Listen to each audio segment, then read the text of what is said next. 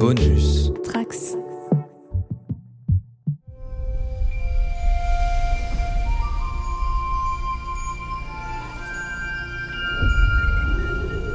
Bonjour à tous les trekkers et trekkies de toutes sortes, je suis le commandeur Guigui et je suis ravi de vous accueillir à bord de la station du Cadran Pop, le podcast sur Star Trek écoutable dans toute la galaxie et sur toutes vos applications de podcast via le flux du coin pop. Des fois je me demande, euh, et si on mettait les différentes sortes de trekkies dans une ménagerie? Laquelle serait la plus dangereuse une fois libérée Engage. Yikes! I'm not Boimler. I'm Anti-Grav Boy, protector of the lower decks. Run fast! I'm gonna rip your eyes out. That fact wasn't fun! Come on, baby, give Rutherford the juice. Let's do this! This best day of my life! Shut up! Don't move! Computer, hit it. Working. Bien sûr, pour en parler, je ne suis pas tout seul, mais avec un équipage d'élite. Il est de retour, c'est notre capitaine au cerveau positronique, c'est le capitaine Manu. Salut Manu De retour, j'étais là pour le dernier épisode qu'on a enregistré il y a 5 minutes, mais salut. En fait, c'est parce que j'ai fait un copier-coller de mon conducteur. Et spoiler, nous avons la même énergie que nous avions la semaine dernière, les amis. Be, be prepared. Voilà, et vous l'avez entendu, toujours aussi fourbe, c'est notre Romuien Romain Brami. Salut Romain Salut tout le monde. Et bien sûr, notre expert Romain Nigita. Salut Romain Oh, vous m'avez manqué depuis 5 minutes. C'est clair. Eh bien, on va passer tout de suite au tour de table euh, sur, euh, sans spoiler sur l'épisode 2. Euh, Qu'est-ce que vous avez donc pensé de ce deuxième épisode qui est beaucoup moins référencé que le premier? Bah écoute, euh, de la même façon que sur l'épisode 1, je, je trouvais ça sympa sans plus. euh, Jusque-là, je, je trouve que l'intrigue principale, euh, elle est là pour peut-être faire avancer les choses, mais comme je le disais la semaine dernière, enfin il y a- quelques jours, ou hier, ça se trouve, je sais pas. Comme je le disais, on... j'ai l'impression que ça tourne un petit peu en rond, quoi. C'était la, la vie de Romain aussi, et bah, sur cet épisode 2, c'est un peu pareil. Et je crois que j'ai un meilleur souvenir de l'épisode 1 que du 2, donc pour l'instant, c'est pas ouf. Ok. Et toi, Romain Brami? Moi j'ai préféré cet épisode pour le coup parce que justement il est moins référencé, on se retrouve avec une histoire et voilà j'ai trouvé ça plus intéressant. Euh, maintenant c'est vrai que ça ressemble à euh, à peu près tous les autres épisodes de Lower Decks qu'on a vu jusqu'à présent et en particulier la, la relation entre alors je suis un peu déjà dans le spoiler mais la relation entre les deux personnages principaux de l'épisode on va dire qui euh, d'ailleurs il y a une story A et une story B, et j'ai envie de dire les deux relations avec les deux personnages principaux de la story A et de la story B m'ont. euh, j'ai l'impression d'avoir vu cette. On l'avait dit un peu déjà la semaine dernière, mais j'ai l'impression d'avoir vu ces scènes euh, déjà plusieurs fois par le passé, voire euh, beaucoup beaucoup de fois. Et c'est surtout ça qui m'a gêné. Après, j'ai trouvé l'épisode marrant, j'ai trouvé que le l'espèce de Pokémon qui est, qui est dans l'épisode Eh est oui. ultra réussi pour le coup, mais vraiment vraiment ultra réussi. Pokémon en tout cas. Moupsi. Et euh, bah, c'est une référence directe à, à Pokémon hein, de toute Ah bah, façon. c'est sûr.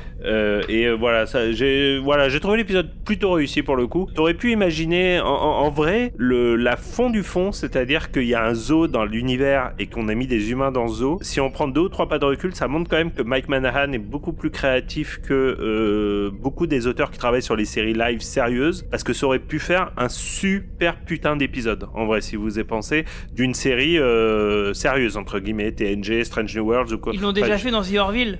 Donc, euh, il, il- bah, mais The Orville a beaucoup de scénarios qui sont meilleurs que. C'est un débat ultime, hein, mais beaucoup de scénarios de fond qui sont meilleurs que les scénarios des séries Star Trek de ces dernières années.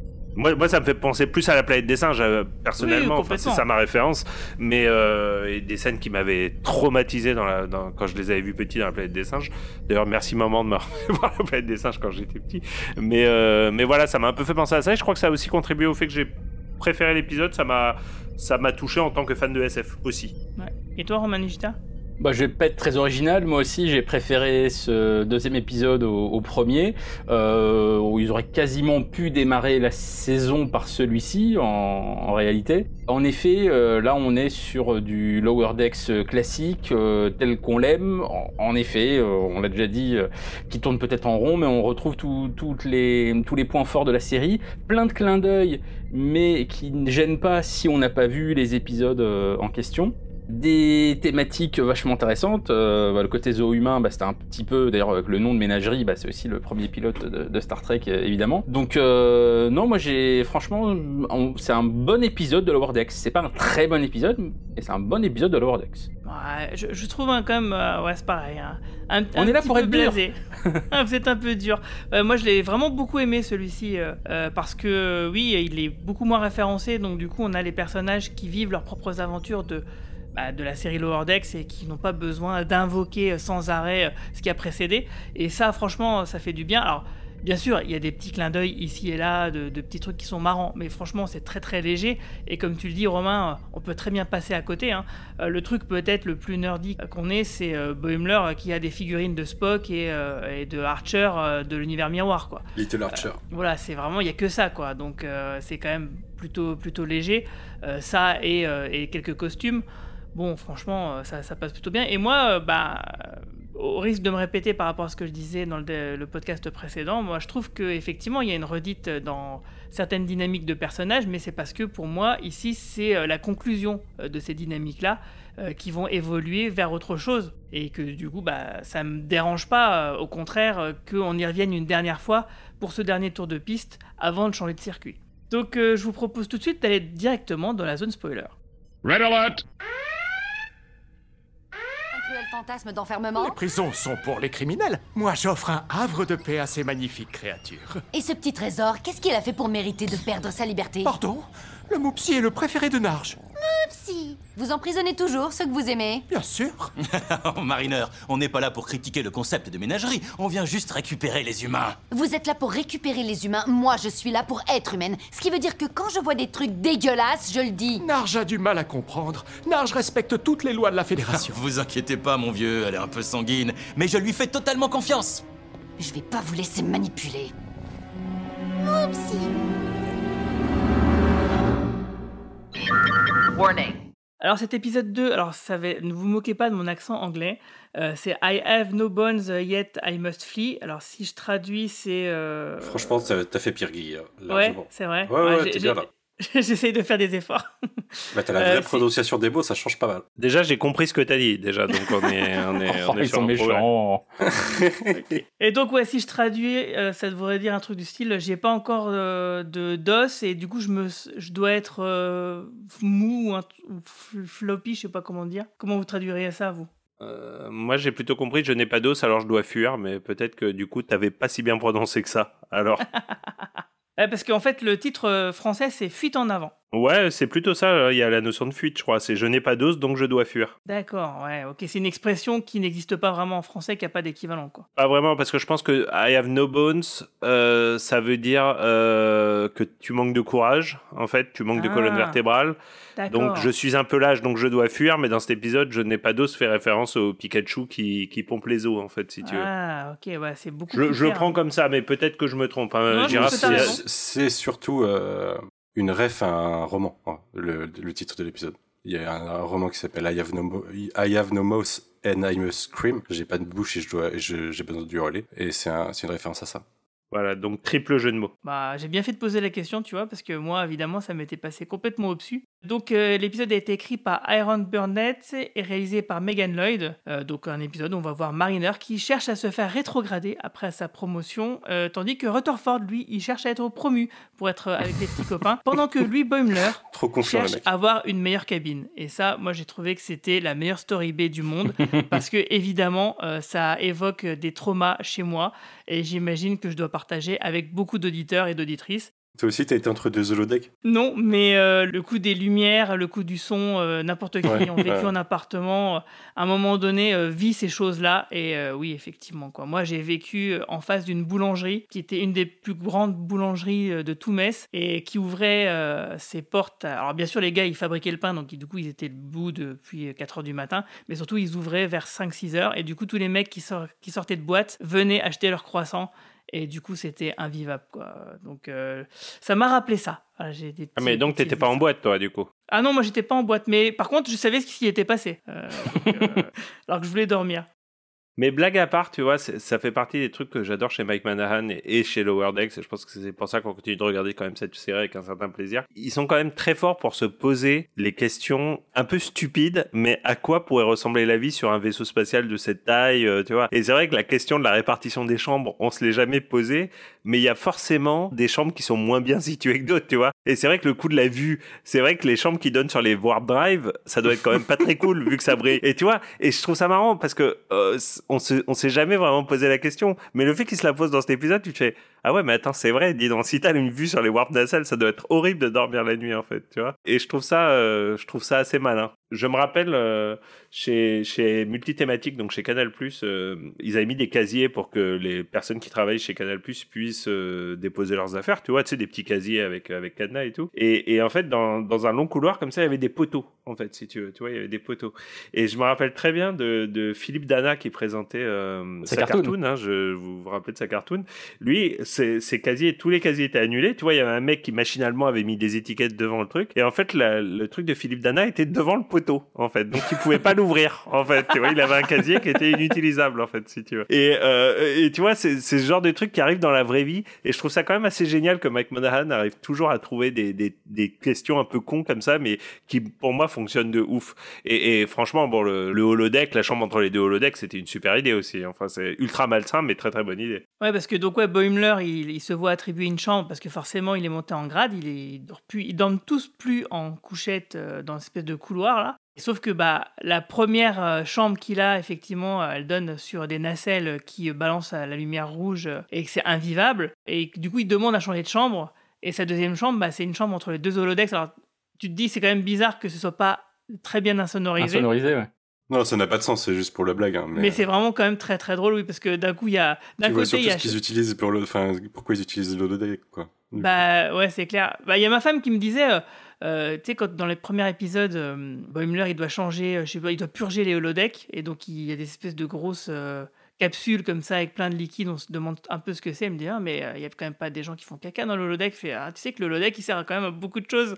Et des Et gens on qui ont voit- vécu dans des holodecks pendant longtemps. voilà. Donc euh, et puis quand on voit ce que Shax et, euh, et Théana font dedans. Bon, on peut se dire, voilà, il peut se passer tout un tas de trucs. Besoin de euh, purger qui de temps en temps.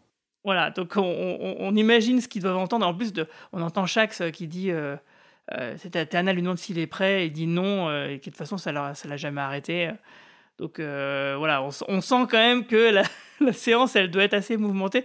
Mais ce qui m'a fait mourir de rire, moi, c'est euh, de l'autre côté, c'est euh, Freeman qui s'entraîne à faire un, discours de présidente de, Starfleet. Franchement, moi, ça m'a fait hurler de rire, quoi, parce que je m'y attendais pas du tout à, ce genre de truc. Moi, l'intrigue de Boimler, le twist de l'intrigue de Boimler, ça m'a rappelé un épisode de BoJack Horseman qui est top 3 pour moi de BoJack Horseman, qui est l'épisode où il est sous l'eau en saison 3. Et du coup, l'épisode est quasiment entièrement silencieux parce qu'ils sont, ils sont sous l'eau, quoi. Ah oui, je me souviens. ouais. Et du coup, il passe tout l'épisode sans pouvoir parler. Et à la fin de l'épisode, euh, il voit qu'il y a un mec à côté de lui qui appuie sur un bouton et ça lui permet de parler. Et du coup, les lumières euh, dans le, le twist du filtre euh, contre, enfin, qui faisait que la lumière rouge c'était pas un problème, ça m'a fait penser à ça. Boimler, il passe tout son épisode euh, au final à se faire, à se faire avoir parce que il se retrouve en lit superposé à la fin quand même, pour euh, alors qu'il suffisait d'appuyer sur un bouton, quoi. Ouais, mais il, il est bien content d'être en lit superposé avec son copain finalement. Ouais, mais il a un peu le seum, j'ai l'impression quand même de se dire, j'aurais pu avoir mon quartier, enfin mes quartiers perso et. et Oui, parce que Rutherford, il dit Ouais, ça te dérange pas si je travaille sur mon projet toute la nuit, puis il est là avec un fer à souder, à faire de l'électricité, des éclairs et tout. Ah, et puis si ça prend feu, n'hésite pas à éteindre. hein. Ouais, super.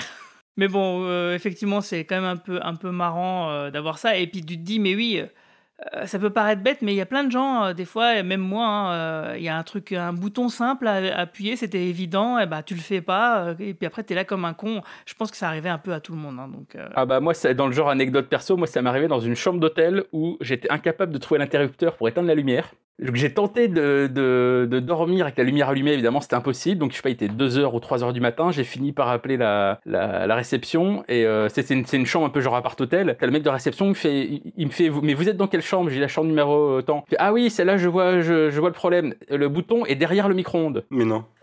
Je te jure, t'avais l'interrupteur général de la chambre qui était planqué derrière le micro-ondes. Donc j'avais l'impression d'être un peu Pratique. bummer dans ce cas-là. Mais euh, t'as pas essayé de dévisser l'ampoule? Non, mais tu sais, c'est des trucs qui étaient dans un faux plafond et tout, donc c'était. Euh... Et puis en plus, ça contrôle en fait plusieurs, euh, plusieurs lumières en même temps. Ouais. Mais euh, donc voilà, donc je comprends tout à fait ce qu'a vécu euh, Bumbleur avec sa lumière rouge. Voilà, donc euh, ouais, quand même. Mais moi, c'est surtout aussi d'un point de vue esthétique de d'avoir des nacelles comme ça qui apparaissent un peu n'importe comment. Parce que quand tu vois les, je sais pas moi, les cabines dans la nouvelle génération de Data, Picard, Riker ou qui vous voulez Bon, voilà, eux, ils ont rien qui obstrue leur, euh, leur fenêtre. On voit juste des étoiles euh, qui passent et c'est joli, et, etc. Mais c'est vrai que voilà, tu as, une grosse nacelle qui serait devant ta fenêtre. Euh, comme certains appartements parisiens, ils ouvrent la fenêtre, ils ont un mur. Bon, bah voilà, tu peux te dire, effectivement, il y a, y a, forcément des, des chambres pour, où, où c'est pas cool, en fait. Alors qu'ils pourraient tous vivre dans un holodeck. Eh oui, c'est vrai. Mais d'ailleurs, le Captain Pike, dans sa cabine, euh, il a une fenêtre, c'est un peu un holodeck, on dirait, hein, parce qu'à chaque fois, il y a un décor différent euh, qui s'affiche. Donc euh, lui, il n'a Ouais, pas, pas ce problème. Ouais, c'est bah, c'est un fond d'écran, ouais. Ouais, il a une espèce de gros fond d'écran qui. Il a un fond d'écran Windows, en fait. Ouais, c'est ça. Et c'est plutôt joli. Bah, c'est derrière, derrière sa cuisine, en fait. Donc ouais, c'est un épisode quand même que moi j'ai trouvé quand même qui était plutôt sympathique et euh, justement donc là on revient sur euh, comme vous disiez hein, le fait qu'on tourne un peu en rond c'est que Ransom il veut absolument pas rétrograder euh, Mariner qui elle va tout faire pour le l'être euh, rétrogradé.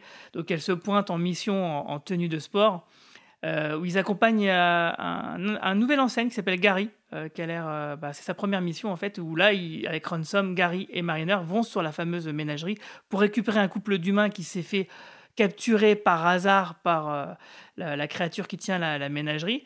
Et donc là, justement, bah, là, on, est face à un nouvel enseigne qui, euh, qui lui est tout frais et on voit quand même le chemin parcouru par Mariner malgré tout. La Mariner, en plus, on sait qu'elle est active depuis bien avant euh, la saison 1 de Lower Decks. Donc, en fait, je sais pas quel âge ils ont respectivement, mais je pense que Mariner, elle est Lower Decks depuis plus longtemps que les autres. Mais, ouais, non, ce- bah, moi, je répète le sentiment d'avoir un peu tourné en rond sur la relation Mariner-Ransom. J'ai l'impression que c'est un truc qu'on avait déjà fait, ça, en saison 2 ou 3, je sais plus, mais l'évolution de Mariner pour accepter son truc. D'autant que Mariner cite des trucs qu'elle- que Ransom lui a déjà fait faire. Ouais, tu m'as fait sauter euh, du truc orbital, etc. Donc Ouais. même eux, qu- quasiment, ils en sont conscients du fait qu'ils y sont déjà passés par là. Et c'est et c'est pour ça que le fait d'enfiler ces références comme des perles, c'est pour, pour moi pour bien pour marquer la fin du- de, de ce chemin-là. quoi. Parce que Mariner, elle essaie de se faire virer. Ransom, lui, comme euh, il a hum, un, un gros ego, on va un dire, défi il pour se dit, lui. bah, il se dit, bah, moi, c'est un défi. euh, Moi, elle- avec moi, elle va pas être rétrogradée, vous allez voir. Elle va kiffer euh, prendre de l'avancement. Et, et en fait, à la fin de l'épisode, il se retrouve parce que Ransom, il fait quand même réaliser à Mariner qu'elle fait exprès de se saboter, mais elle sait pas vraiment pourquoi finalement. Et, et que bah, sa bienveillance, qui, bon, qui est sûrement quand même un peu motivée par son ego, bah, ça reste quand même de la bienveillance et que finalement tout finit bien et, et que bah, à partir de ce moment-là, bon, bah, je pense qu'ils vont passer à autre chose. Un- en fait, ça me fait penser, euh, vous voyez, dans l'épisode précédent, euh, quand euh, Mariner elle dit ah bah j'espère que c'est pas une histoire de zone neutre euh, romulienne parce que ça me fait chier, c'est toujours chiant les trucs comme ça. Et puis il y a sa mère qui dit à peu près la même chose quelques temps plus tard sur la passerelle. Et là elle se dit ah ouais ok c'est vrai moi aussi. Et en fait je pense que cette petite réplique là elle, nous signifie bah, le passif qu'il y avait entre Mariner et Freeman il est apaisé. Et maintenant, ça va être au tour de Ransom, et du coup, les personnages vont pouvoir avancer, et surtout celui de Mariner. Et c'est pour ça que je trouve que cet épisode-là le montre bien, parce que Mariner, finalement, elle ne fait pas vraiment de conneries. Elle est juste exaspérante, mais elle fait pas de conneries. C'est pas elle qui va libérer le Moopsy. Alors que, effectivement, tout dans l'épisode. On a l'impression que c'est euh, elle, mais en fait non. Ouais. voilà, l'épisode nous fait croire, veut nous faire croire que c'est elle, mais bien sûr, elle n'est pas aussi irresponsable que ça, quand même, faut pas déconner. Et que quand elle le dit, bah, Ransom la croit. Et, et voilà, et puis en fait, euh, ils essayent de survivre. Parce que ce Moopsy, quand même, qui aspire euh, les os, euh, c'est super drôle. Ouais, bah là c'est vraiment un Pokémon, il dit son nom et tout, il a une tête de Pokémon. euh, Ils sont pas allés chercher très loin, mais ça marche très bien, c'est comme Badgie. Comme Badgie ou tous ces petits personnages, euh, ou le chien, le chien alien, ou les trucs comme ça, quoi. Ces personnages décalés qui jouent sur un truc cute. Euh, ouais, bah ça, ça continue de marcher avec C'est peut-être un truc dont le procédé on l'a déjà vu, mais ça, ça continue de marcher, c'est le meilleur truc de l'épisode pour moi. J'ai envie d'une pluche euh, de Mopsy. Je crois Je pense qu'en fait, l'évolution de Mariner dont, dont tu parlais, Guigui, je pense que en fait, ça sera payant dans les épisodes suivants. Je pense Oui. que là, on est vraiment qu'au début de la saison, donc on a un peu tous ces doutes, justement, dont on a déjà parlé avec l'épisode d'avant, sur les promotions, est-ce que ça va vraiment donner une vraie différence? Je pense que sur les deux premiers épisodes, euh, on s'en rend pas compte pour l'instant, puisqu'il fallait encore que Rutherford lui aussi soit soit promu, et je pense que c'est vraiment sur le, le- le- probablement sur le long terme de cette saison-là que vraiment on se rendra compte de tout ça. C'est vrai que là, on, en- on est encore un peu, je dirais pas suspicieux, mais c'est vrai qu'avec tout le passif de, de Mariner, euh, toi, nous-mêmes, on, on se dit bah non elle va, elle va retomber dans ses vieux travers toi même nous on la juge un peu finalement comme euh, comme les personnages de la série. Mais je pense que euh, on sera peut-être rassuré avec les épisodes 3 4 5 etc et puis si en effet ça va bien dans la dans la dynamique que tu que, que toi t'as vu je pense que là en effet ça sera intelligent. Donc euh, je demande qu'à voir. Je suis persuadé qu'on aura un payoff par rapport à ça. La série nous l'a déjà montré, euh, rien qu'avec le coup des poires que adore Rutherford. Je veux dire, il y a un épisode où euh, il, adore, il adore les poires et, et ça pose un problème à Tandy et on a un payoff 15 épisodes plus tard où on se rend compte, ah mais oui, mais en fait, il avait une autre personnalité, etc. etc. Enfin, la série, elle, elle est remplie de choses comme ça et je, il me semble qu'elle n'oublie rien des évolutions et euh, de ce qui est dit des personnages et de leur personnalité. Et ce qui me donne la sensation que on a tellement plus l'habitude des séries Ah oui, qui réussissent vrai. à ça à se souvenir de leur personnage de leur évolution mais c'est mais tant mieux Dans Star Trek, tu veux dire? Ouais notamment notamment ouais. Mais c'est vrai que du coup, on a vraiment l'impression que les personnages vont quelque part. Et, c'est pour ça que moi, je suis en, confiance là-dessus euh, et que ça ça m'a pas posé de problème et que j'ai apprécié euh, l'épisode, surtout la résolution euh, de cet épisode, parce qu'en fait, c'est un- un- une créature qui est attirée par les eaux, qui bouffe les eaux, en fait. Et la solution, c'est bah, pour l'attirer, parce qu'en fait, la créature, elle s'est enfermée. Ils ont réussi à la mettre dans le truc de contrôle euh, de la station qui, du coup, bah, la bestiole, elle fait n'importe quoi, elle appuie sur des boutons sans faire gaffe en se promenant. Ça va amener la, la station à s'écraser sur une planète. Du coup, il faut rentrer dans la, pièce où se trouve le Moopsie. Donc, ce qu'ils vont trouver comme euh, excuse, c'est de l'attirer à l'extérieur pour le faire retourner dans sa cage et, la refermer. Et en faisant ça, bah, en semant des petites dents sur le chemin, et c'est les dents de Ransom. Et ça, j'ai trouvé que c'était quand même vachement. C'est à, la fois c'est rigolo. Alors déjà, c'est bien parce que c'est Ransom et Mariner qui trouvent la solution euh, ensemble en échangeant, etc. Et donc, c'est un duo finalement qui fonctionne bien. Et le truc qui est drôle, c'est bah il faut foutre une raclée à Ransom pour récupérer ses dents, quoi. Et à la fin, le mec, il a une gueule pas possible, tout défoncé, et puis il peut plus parler correctement euh, parce qu'il a plus de dents. euh, Enfin, c'est vachement. Et puis il est tout content. ces nouvelles dents sont horribles Ah oui, alors ça, j'espère que ça va pas rester parce que c'est vrai qu'elles sont abominables.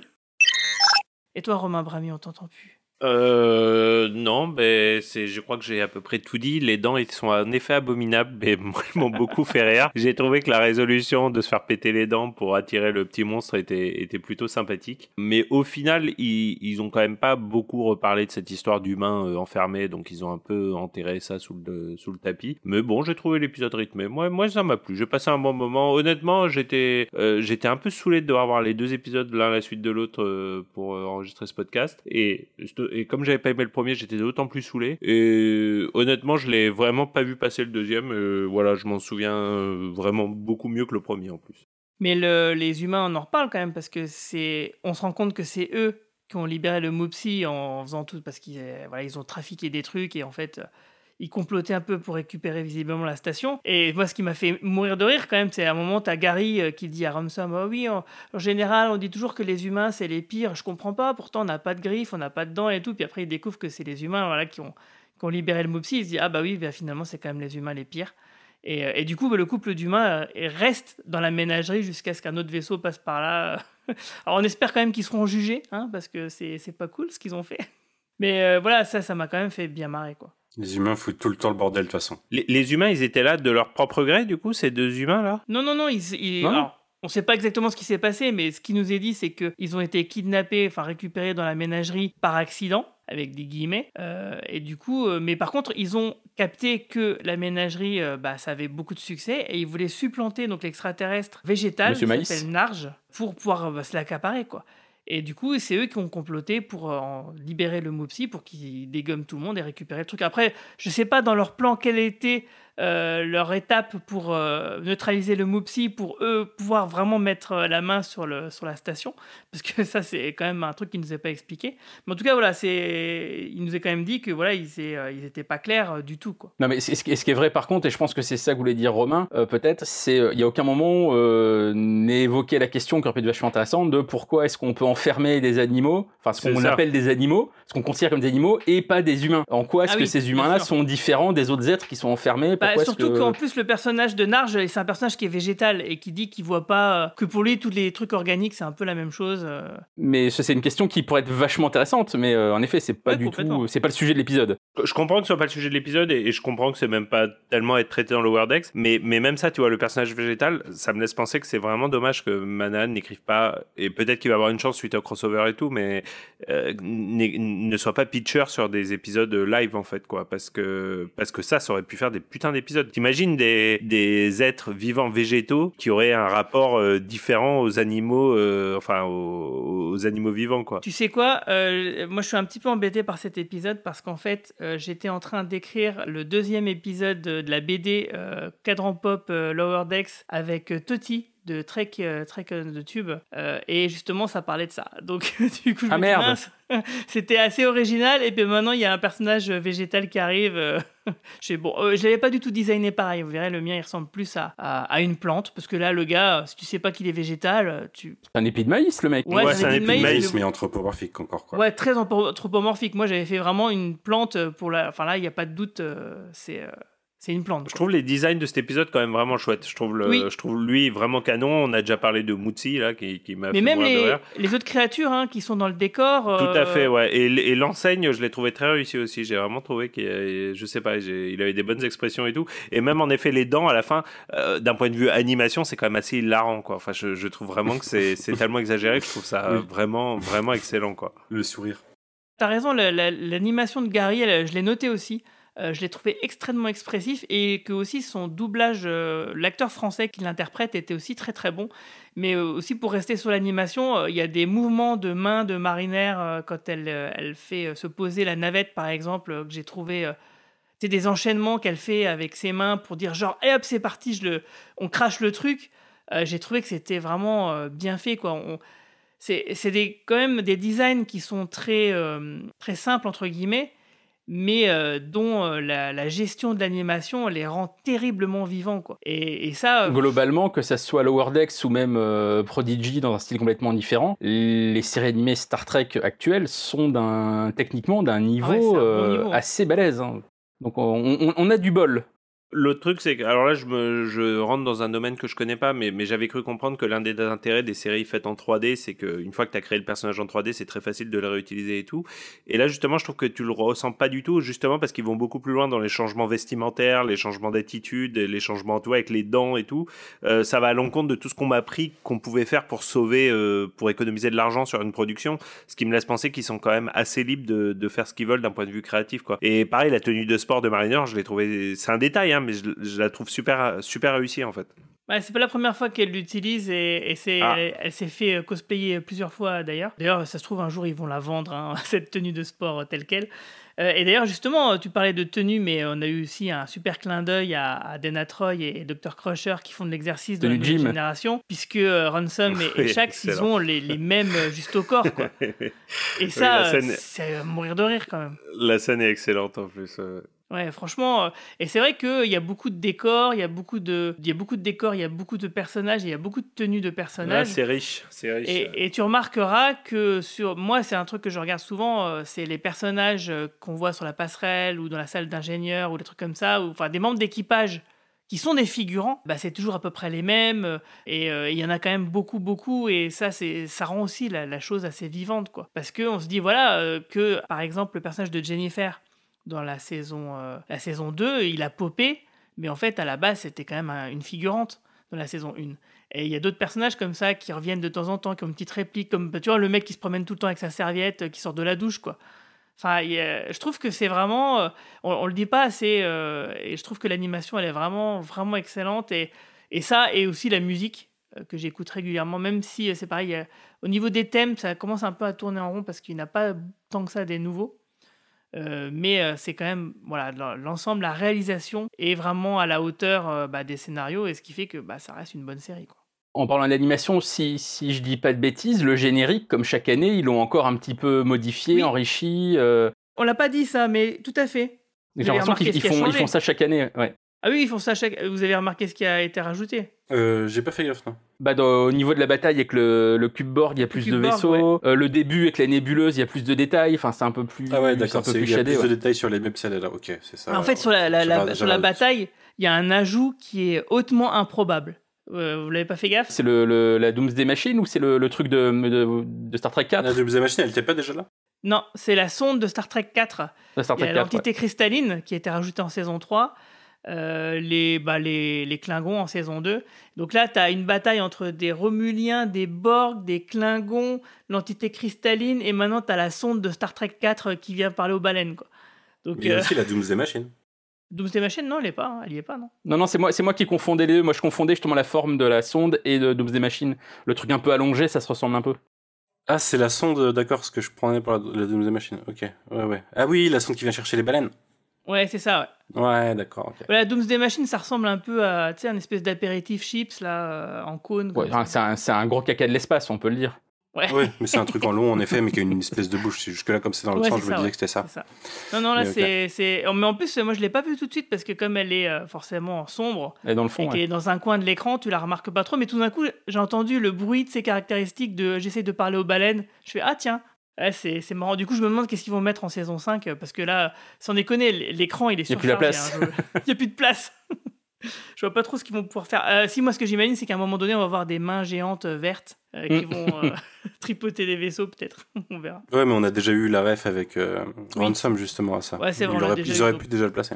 C'est vrai, c'est vrai. Je voulais euh, dire un truc, euh, je voulais préciser qu'on est, euh, on n'est pas assez enjoué pour toi, Guigui, je pense, ce soir. Mais ça reste une bonne série. c'est juste, euh, elle m'a habitué à mieux, en fait, je trouve euh, qu'elle m'avait habitué à mieux. Mais par rapport aux autres séries Star Trek, ça reste une très bonne série, on va pas se mentir. Mais c'est vrai qu'on a toujours ces, euh, ce. Comment dire Moi, j'ai revu les trois premières saisons et plus le crossover avant de démarrer la saison 4. Et c'est vrai que les saisons se terminent toujours bien. En fait, les saisons de Lower Decks, elles montent toujours en, en puissance petit à petit, plus la saison elle avance.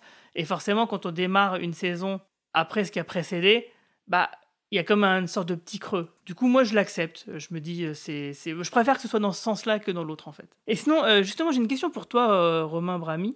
Et à Yasmine euh, qui a mis sur le Discord euh, qu'elle trouvait que l'histoire avec Boimler c'était une référence à Seinfeld. Qu'est-ce que t'en penses? L'histoire avec Boimler. Avec euh, le, la lumière à travers la vitre, qui est un épisode avec ah, Kramer. ouais, un épisode de Kramer. Ah oui, oh putain, oui. Ah oui, oui, oui. Ah, peut-être la scène alors quand, tu sais, il met ses lunettes une première fois et, et juste à ce moment-là, Rutherford augmente le, augmente la puissance euh, des moteurs et il est, la lumière n'est même plus rouge, elle devient blanche tellement qu'elle est lumineuse. Et en effet, ça rappelle euh, un épisode de Kramer dans Seinfeld. C'est pas faux. Tu vois laquelle, Romain? Tu te rappelles de, de cet épisode? C'est l'épisode où un néon qui s'installe devant chez Kramer. Je, je m'en suis souvenu parce que Yasmine, en effet, on, on a parlé et je pense que et même les Américains, j'ai vu sur une review, ils en ont, ils en ont parlé. Alors après, est-ce que c'est vraiment une ref? Euh, Je sais pas, mais euh, oui, c'est vrai que ça rappelle ça, c'est assez drôle. C'est vrai que c'est rouge en plus. Ouais, bravo Yasmine. C'est vrai que c'est marrant que j'ai pas pensé. Alors là, je m'en veux de pas y avoir pensé. Mais c'est vrai qu'il y a. Et il y a aussi le côté où Jerry, euh, tu sais, a les yeux qui.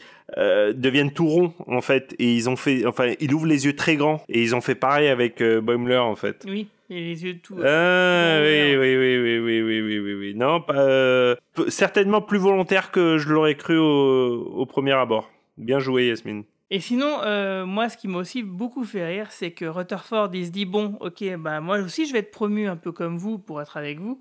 Et il se dit bah tiens, je vais euh, faire un exploit. euh, ça va me prendre la journée, c'est bon. Et, à chaque fois, il est sur le point d'y arriver, sauf qu'il y a déjà un autre enseigne qui fait la même chose depuis le début, qui vient juste d'arriver et qui lui passe devant. Et à chaque fois, Rutherford, il est il jure dans sa barbe le, nom du gars, tout, tout énervé. Voilà, j'ai trouvé que c'était c'était un petit truc, mais c'était c'était bien sympa. Et... Tu crois qu'on le reverra, ce, ce gars, ou pas? Bah, je sais Oh, bah pas, oui. parce que c'est vrai qu'à la, à la fin, euh, quand c'est finalement euh, Rutherford qui est promu à sa place, c'est- lui qui dit ah, Rutherford et Tandy. Et Tandy. Donc, ouais, c'est pas impossible qu'un jour euh, il pop en disant bon, bah, voilà quoi, ça va être un antagoniste. Et d'ailleurs, à propos d'antagoniste, on n'a quand même pas parlé de la première scène euh, pré-générique de cet épisode que moi j'ai trouvé super drôle. Euh, c'est les Lower Decks des Romuliens qu'on découvre et que et bah voilà c'est drôle quoi on les voit t'as deux Lower Decks qui sont en train de faire le ménage après la torture d'un Rémien et puis ils sont en train de parler de leur complot contre leur supérieur c'est c'est plutôt drôle, quoi. Ouais, mais c'est du coup la continuation de ce qu'on avait déjà commencé à voir euh, avec Tout les Lower. Decks en saison 2 et du coup en fin d'épisode 1, non? Oui, complètement. C'est la suite euh, logique de ça, mais moi, je, tr- je trouve que c'est drôle de, tu vois, de continuer ça, et puis de, de, enfin, de voir ces Romuliens qui font que comploter. euh, Enfin, c'est c'est- peut-être con, mais ça me fait rire quand le mec, il dit à un moment donné, le... le euh, je sais plus comment on dit, c'est pas un prétor, comment on dit les, les, le- les capitaines d'un vaisseau romulien Ouais, je crois, Prétor. ouais. Ouais, Quand ouais. il dit oui, euh, euh, occupons-nous de cette espèce de balise là, euh, que je puisse euh, à nouveau de me méfier de mes, euh, de mes sous-fifres. euh, Enfin, je trouvais que c'était drôle. Parce que normal. Mais oui, mais je suis un peu comme, euh, je sais plus lequel Romain disait ça tout à l'heure, j'attends de voir euh, ce qu'ils vont faire déjà avec la nouvelle Lower Decks Vulcan. Je, je sais pas si c'est sur du long terme ou pas qu'ils veulent développer ces nouveaux personnages, euh, ces, ces autres Lower Decks, mais pour l'instant j'attends de voir en fait. Mais après oui, c'est sympa. ouais. Pour l'instant, moi, c'est le. Pour le coup, là, si je devais noter quand même une grosse déception, pour l'instant, je trouve qu'elle n'amène rien du tout, le, le personnage Vulcain. Je, je la trouve pas drôle. Bah là, en l'occurrence, elle est absente de l'épisode, donc euh, normal. Ouais, euh, du deuxième épisode. Ouais, dans le deuxième, elle est pas là, ouais. Oui, t'as raison, elle est pas là. ouais, ouais. Mais sinon, vous avez pas, euh, ça vous a pas donné envie euh, de théoriser un petit peu cette petite sonde qui bute euh, des Klingons, ensuite qui bute des Romuliens Bon, on n'a pas assez d'indices pour euh, théoriser. Ouais, ça reste une sonde quoi, ça peut être plein de trucs, tant que c'est pas des Borg. Ouais, non, je sais pas. Pour moi, ça a l'air d'être un truc automatisé. Euh, donc du coup, je me dis bon ben, C'est peut-être la zone Intelligence qui défend artificielle. ou je sais pas. il y a Badger, il y a Agimus. J'ai une théorie, mais je, bon, je pense que c'est un peu prématuré. Mais en fait, euh, tu vois, quand il se relève, ça fait une forme triangulaire, en fait. Badger, Et moi, ça, ça me rappelle toujours l'USS Relativity, en fait, quand c'est comme ça. Donc, euh, moi, moi, je suis presque sûr que c'est ça, mais enfin, je sais non, pas. c'est pas ça. Non, par contre, ça fait presque un visage. Je pensais plus à Badger, en effet, c'est plus possible que. ouais, bah que oui, parce qu'en fait, il est récupéré. euh, alors, je sais plus si c'est la, la- une scène post-générique ou, ou on- qu'on voit. Peut-être, je crois que c'est une scène post-générique du dernier épisode de la saison 3. C'est qu'à un moment donné, on voit euh, un vaisseau récupérer euh, l'implant euh, ouais. abandonné de Rutherford en fin de saison 1. Et dedans, il y a encore Badger. Donc, moi, je me dis, forcément. En plus, il est sur le, le poster de promotion. Il y a aussi Agimus. Il y a aussi Beurre d'amande. Tu te dis, est-ce qu'il n'y aurait pas, je sais pas, une, une alliance d'intelligence artificielle qui en plus pourrait euh, naître des cendres des USS Texas en fin de saison 3 Enfin, je veux dire, ça me paraît assez euh, facile à faire, quoi, s'ils allaient dans cette direction-là. Mais j'espère que c'est autre chose que ça parce que ça me paraît du coup trop évident, quoi. Je préférais ma théorie, mais je pense que la tienne est probablement plus, plus logique euh, par rapport aux saisons précédentes. Tu t'imagines On verra, un trio on verra. entre Badger, Agimus et Beurre d'amande Franchement, ça serait un trio incroyable. quoi. On, on se taperait des barres de rire, quoi. Ah bah c'est quasiment sûr qu'ils vont vers ça. Enfin blague à part, c'est quasiment sûr qu'ils vont vers ça. Euh, C'est, j'en suis certain en fait. Honnêtement, je suis sûr que c'est vers ça qu'on va. Ouais, et donc moi j'ai vraiment très très hâte de voir ça parce que moi l'épisode avec Agimus, euh, ouais, je l'ai revu quoi la semaine dernière, Pff, il m'a il m'a tué de rire encore quoi. Il est vraiment euh, D'ailleurs, à Comic Con, ils ont annoncé du merchandising avec des, des figurines, euh, des figurines badgées chez Mondo, si je dis pas de bêtises. Ah oui, qui je les sont ai vus, ouais. très très très très cool. Alors, je me suis promis de ne plus jamais acheter de jouets euh, autres que des catcheurs. J'ai quand même, j'achète encore des catcheurs. Mais, mais ouais, regardez, tapez sur Google euh, Lower Decks euh, Mondo, M-O-N-D-O, et vous allez voir des jouets assez haut de gamme, euh, pas donnés, je crois, mais, mais qui sont pour le coup très très cool. Eh ben on pourra conclure ce podcast là-dessus. Alors bon épisode quand même. Oui, oui, ouais, excellent. ça, ça reste sympa, mais j'a- j'attends un peu plus. Ok. Et toi Roman et Gita? Bah, même chose que mes camarades, euh, bien, et attendons de voir la suite. En effet, si on a cette montée en puissance comme toutes les saisons précédentes, on va vers du très bon. Eh ben c'est parti pour la séquence promo ou reco. Qu'est-ce que vous avez à promouvoir ou à recommander Manu? Euh, waouh, ça fait longtemps que j'ai pas fait une reco, donc. euh, euh, j'ai regardé récemment, euh, je suis pas sûr d'en avoir parlé dans ce podcast du coup. J'ai regardé Swarm sur euh, Prime Video, qui est une série à la côté de laquelle j'étais totalement passé et qui est en fait une série co-créée par Donald Glover et attendez, je vais vous trouver euh, le nom de la co-créatrice. Euh... Pourquoi? Donald Glover et et Janine Nabers. Euh, et en fait, c'est une, c'est une série qui adapte en série, du coup, un fait divers qui était le fait que une fan de Beyoncé a pété un plomb après un drame personnel et a fini par tuer quelques personnes. Et c'est vraiment, euh, assez viscéral comme série. En fait, j'ai jamais réussi à enchaîner deux épisodes parce que le fait de savoir que ça se rapporte à des faits euh, réels, c'est hyper perturbant et euh, le, personnage de l'héroïne entre guillemets du coup est très perturbant aussi. Et du coup, je conseille beaucoup pour ceux qui aiment Donald Glover parce qu'en plus il y a Enfin, je, dirais rien, mais il se passe des choses dans la série. Et euh, non, franchement, une bonne découverte. Mais euh, ouais, il faut trigger warning. euh, il y a quelques meurtres un petit peu hardcore. C'est noté. Bah, du coup, moi, j'en profite pour recommander Atlanta que j'ai découvert là. Et je ne peux pas aller plus loin parce que les derniers épisodes ne sont pas visibles. Il y a ma box qui déconne sur euh, le replay de Canal+. Donc, je vais être obligé d'attendre que la saison 4 arrive sur Disney+, pour euh, regarder Ah, la fin de cette série qui est géniale. Ok, ok, ok. Euh, et toi, Romain Brami Euh, alors moi j'ai profité des grandes vacances pour euh, beaucoup lire, euh, ce que je ne fais jamais assez. J'étais content de, de pouvoir lire. Et euh, j'ai lu deux romans que, que il y en a un que j'ai vraiment adoré, l'autre que j'ai pas tout à fait fini mais que j'aime un peu moins. Le premier s'appelle Blind Sight, euh, c'est par un auteur qui s'appelle Peter Watts, un auteur canadien. Et c'est vraiment la hard SF, mais c'est vraiment excellent. C'est-à-dire que euh, l'histoire est l'histoire est assez quelconque, mais elle vient elle vient vraiment poser. Des... C'est très stréquin pour le coup. Et, en lisant ce roman, euh, je me je me demandais pourquoi euh, des auteurs comme ça sont pas invités à participer au scénario de Star Trek comme c'était le cas sous l'ère Roddenberry et sous Star Trek classique. Là, ça raconte une bande d'humains qui doivent aller suite à un accident qui s'est passé sur Terre. C'est un peu confus, mais je vais vous raconter ça comme ça. Suite à un accident qui sont qui s'est passé sur Terre, ils sont envoyés euh, quelque part dans l'espace pour analyser euh, quelque chose qui pourrait être lié avec cet accident sur Terre. Voilà. Euh, le, scénario est ce qu'il est, mais c'est surtout les, personnages, la façon dont les personnages sont présentés. C'est vraiment dans un, on est vraiment dans un post-humanisme et c'est vraiment excellent. Et en ce moment, je lis un autre roman. alors j'étais vraiment dans cette vague hard donc je voulais quelque chose qui ressemble à Blindside, donc j'ai demandé conseil en particulier sur la chaîne Discord et on m'a de pas de Mode in France, mais de, de du cadran pop et on m'a conseillé un, roman qui s'appelle Hail, Mar- Mary de Andy euh, Andy Andy Andy Ver, pardon, Andy Ver qui est celui qui a fait The Martian, euh, le, le- qui a été adapté au cinéma avec euh, Matt euh, Matt Damon, si je dis pas de bêtises. Par Ridley Scott. Euh, Paris de l'Escot, oui, Paris de l'Escot, tout à fait. Euh, bon, c'est pas mal aussi. Le, le- là, c'est l'histoire d'un mec qui se réveille sur un vaisseau spatial. Il sait pas trop pourquoi il est là. Spoiler, mais qui est pas vraiment un spoiler. Il est là pour sauver l'univers, d'où le, le, le titre projet. Euh, C'est de la science-fiction, art science-fiction, qui a remis la science dans la fiction. C'est comme ça que c'est décrit souvent, un peu Petit comme le roman dont je parle. Hein? Un petit côté sunshine. un petit côté Sunshine, un petit côté aussi euh, le, roman dont je parle tout le temps, qui est euh, Le problème à trois corps, qui est pour moi le roman ultime de ces 25 dernières années, euh, dans le sens où vraiment c'est tout est expliqué scientifiquement, si tu veux.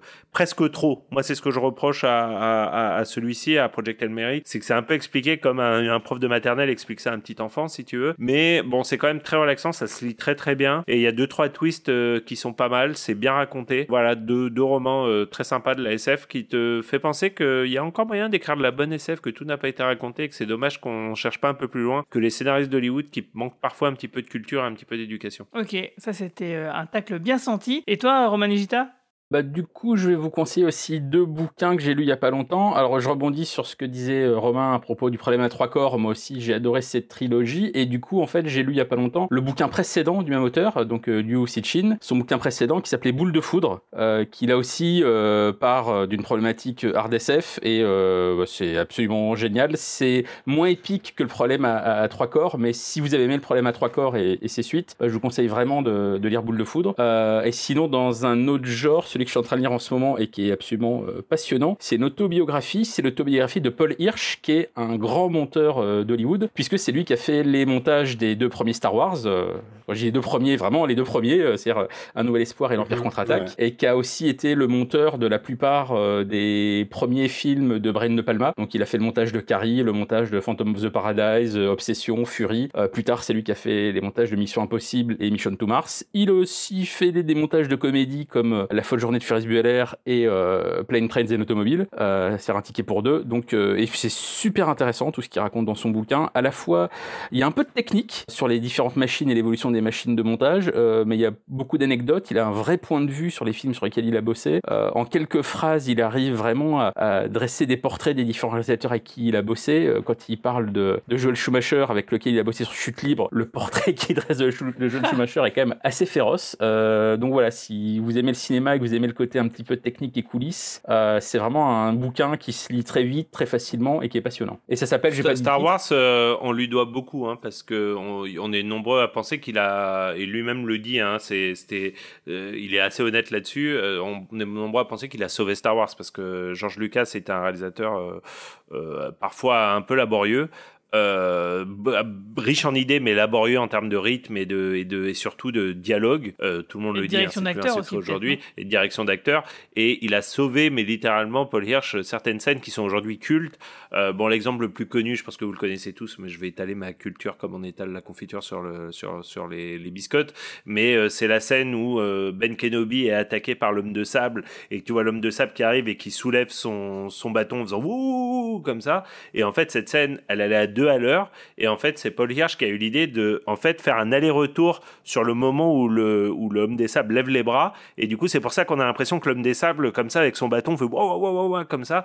Et en fait, c'est juste une idée de montage. Et la scène était horrible initialement. Et il l'a vraiment sauvé. C'est devenu une des scènes très, très, très connues du premier Star Wars. Donc, c'est un exemple parmi, euh, parmi beaucoup. Moi, ce qui est vachement intéressant, c'est qu'il explique comment il sauve certains films, et pas que les Star Wars, mais avec juste un plan. Euh, Obsession, le film de Brian De Palma, euh, qui quand même parle d'inceste, enfin, on est à la limite de l'inceste, il a suffi de changer un plan pour que ça passe crème. Euh, donc il y a plein d'infos comme ça, et j'ai oublié de donner le titre quand même, si vous le cherchez, ça s'appelle Il y a bien longtemps dans une salle de montage lointaine, très lointaine. Tristement, il a pas sauvé son dernier film, par contre. Ah, une référence à Star Trek. Et une référence à Star Trek, puisque c'est La momie de Alex Kurtzman, euh, son dernier film en tant que chef monteur. Et... C'est vrai qu'il a aussi Et bossé il l'a pas sauvé. Ouais, ouais. mais il y a des films qui sont pas sauvables. Il le dit lui-même. hein. Il dit de toute façon, il y a des trucs. Il a bossé sur, sur Pluto Nash, euh, le film avec euh, Eddie Murphy. Ouais. Ah oui, Il a dit que dès, Ah. il a dit dès, Ah dès le ouais. départ c'était juste pas possible. quoi. Donc il, non mais il, il est très franc dans le bouquin. C'est vraiment super intéressant si vous vous intéressez à ce genre de à ce genre d'histoire. Ok, bah moi je vais rester dans la, re- la lecture hein, pour ma recommandation, qui est plutôt une promotion en fait. Euh, c'est que vous pourrez me retrouver ce week-end au festival euh, Étrange Grande, euh, qui se tiendra donc les 16 et 17 septembre à Étange Grande, en Lorraine, dans la spacieuse salle Omnisport, où je serai donc sur le stand de Philactère pour y dédicacer mes bandes dessinées Zone 57 et Bertrand Kefterian. Donc je vous attends bien sûr pour, pour avoir des dédicaces, pour parler de bandes dessinées, mais aussi bien sûr pour parler de Star Trek. Et sinon, du côté T'as de- dit que c'était où, pardon? À Étange Grande. Et, Ah euh, ouais, du nous coup- attends pas trop quand même. hein. nous, nous, nous attends pas trop quand même. Retiens pas ta respiration quand même. hein. je, je comptais, je comptais pas là-dessus, hein, t'inquiète. Euh, et sinon, euh, du côté de Bonus Tracks, euh, il y a le podcast Niveau Supérieur qui s'intéresse euh, à Chaîne Déco, un, un jeu euh, RPG indépendant qui est sorti à la fin de l'année dernière. Et alors, c'est euh, plutôt un truc récent, euh, mais justement, il se pose la question de euh, est-ce que c'est pas ça dont on a besoin d'avoir euh, des petits jeux plutôt que de gros mastodontes euh, habituels? Donc, Comment euh, s'appelle le jeu, t'as dit, pardon? Ça s'appelle euh, Chaîne Déco et euh, c'est le podcast, c'est Niveau Supérieur euh, chez Bonus Tracks. Alors sur ce, bah, merci à toutes et tous de nous avoir suivis. N'oubliez pas que si nos podcasts vous plaisent, merci de nous laisser 5 jolies petites étoiles et sympathiques commentaires sur les applications où vous nous écoutez et que vous pouvez bien sûr nous retrouver sur notre Discord, notre Twitter, notre Facebook et sur notre site podcast.lecantanpop.fr. Sur ce, je vous souhaite à toutes et tous une longue vie et plein de prospérité. Salut tout le monde. Salut. Salut. Salut, à bientôt.